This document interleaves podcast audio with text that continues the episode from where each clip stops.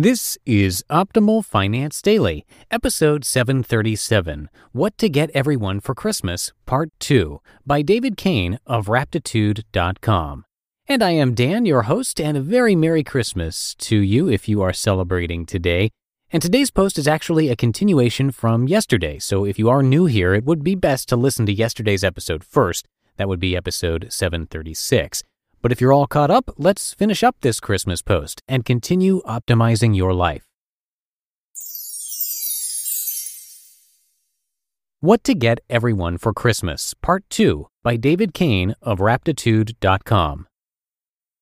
At the opposite end of the spectrum are purchases that generate returns for a long time. That is how the rich get rich. They are careful to buy only things that pay them in some way, like businesses, properties, educations, and business leads and they certainly are careful not to buy things that leak money or value.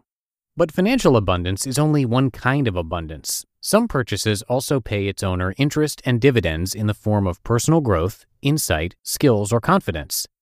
The principle of compound interest applies in virtually every area of personal gain, and the rates of return are far greater than even the best financial investments. 10% is nothing. The best purchase I ever made for myself was an online blogging course back in January of 2009. It was a few hundred dollars, and directly because of it, I found my passion in life. I've become a much more happy and capable person. I've made thousands of dollars, and I escaped the rat race. And the best of its returns are certainly yet to come. That gift kept on giving and will keep on giving probably past the end of my life. Over the years, as this blog grows and my writing skills improve, I'm helping increasingly more people, and I'm increasingly more free to make my best contributions to the world.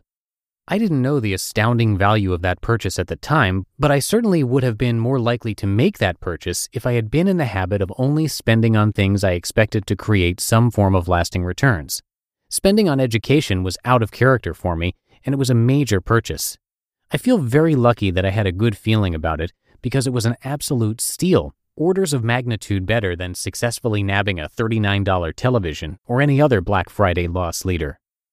Give growth for Christmas. All purchases are exchanges of value. Many, or maybe most, Christmas gift exchanges disperse the value something like this. The giver comes away with some debt and the mildly relieving feeling of having fulfilled one of his social obligations. The recipient gets a bit high opening it and possibly enjoys using it, but will soon forget it.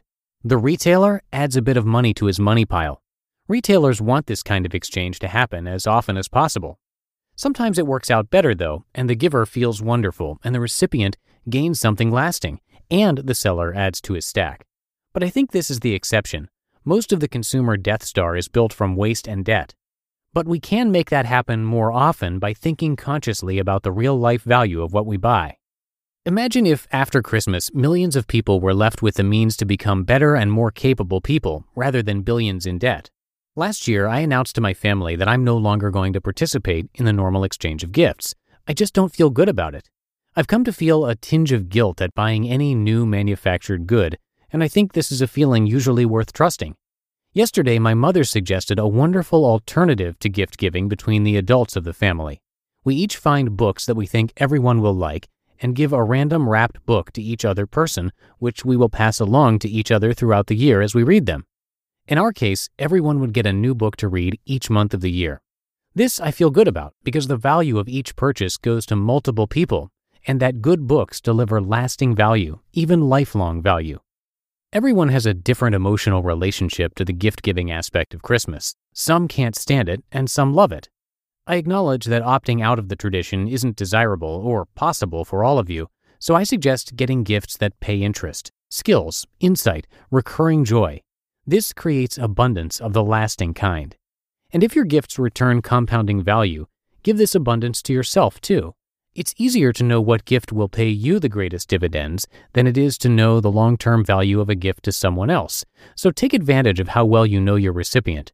Make an annual tradition of giving yourself a gift that leaves you with a new skill or a recurring source of joy or income. My post Christmas gift to myself in 2009 paid for itself in the monetary sense a long time ago, but it also pays me every day in a dozen ways, particularly in the moment I wake up and remember that I don't have a boss anymore. By the way, the course isn't available anymore because the man who taught me to blog is now focusing on teaching people to build membership sites. If you feel guilt about buying a present for yourself, then make it one you expect to pay off in dollars because it's easier to see that there's no loss in value. A new skill, or better, starting a tiny business, could pay for all your holiday gifts by this time next year. If you want to start a one person business, you live in an era where it's as easy as it's probably ever going to be. Chris Guillebeau runs a lifestyle business course that could make a chimpanzee back his money several times over in a year. I'll probably get something else too, but one thing I know I'm getting for myself this year is a book about making bread from scratch, along with the necessary kitchenware.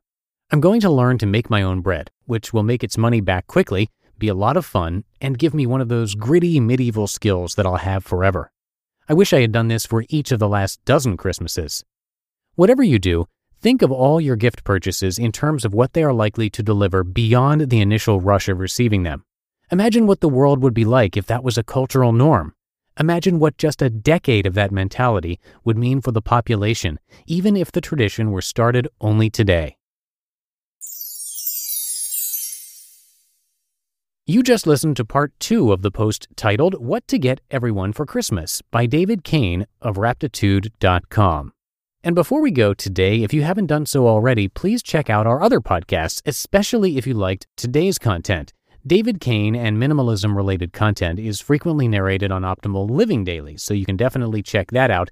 To find all of our shows, just search for Optimal Living Daily wherever you're hearing this, and be sure to subscribe. And that's a wrap for another show here on Optimal Finance Daily. And again, if you are celebrating, I hope you have a wonderful Christmas today and I'll be back with you tomorrow where your optimal life awaits. Hello, Life Optimizer. This is Justin Malik, creator and producer of this podcast, but also Optimal Living Daily, the show where I read to you from even more blogs covering finance, productivity, minimalism, personal development, and more from incredible bloggers like Derek Sivers, Zen Habits, Mark and Angel, The Minimalists, and all the ones you hear on this show too. So if you enjoyed today's episode and like taking amazing blogs on the go, come on over to Optimal Living Daily and subscribe to that one too. And together, we'll start optimizing your life. You've been listening to Optimal Finance Daily. Be sure to hit the subscribe button to stay up to date on each new episode and head to oldpodcast.com. That's O L D podcast.com for a free gift as well as more actionable tips and resources to help you maximize your potential. Thanks for joining us and remember, your optimal life awaits.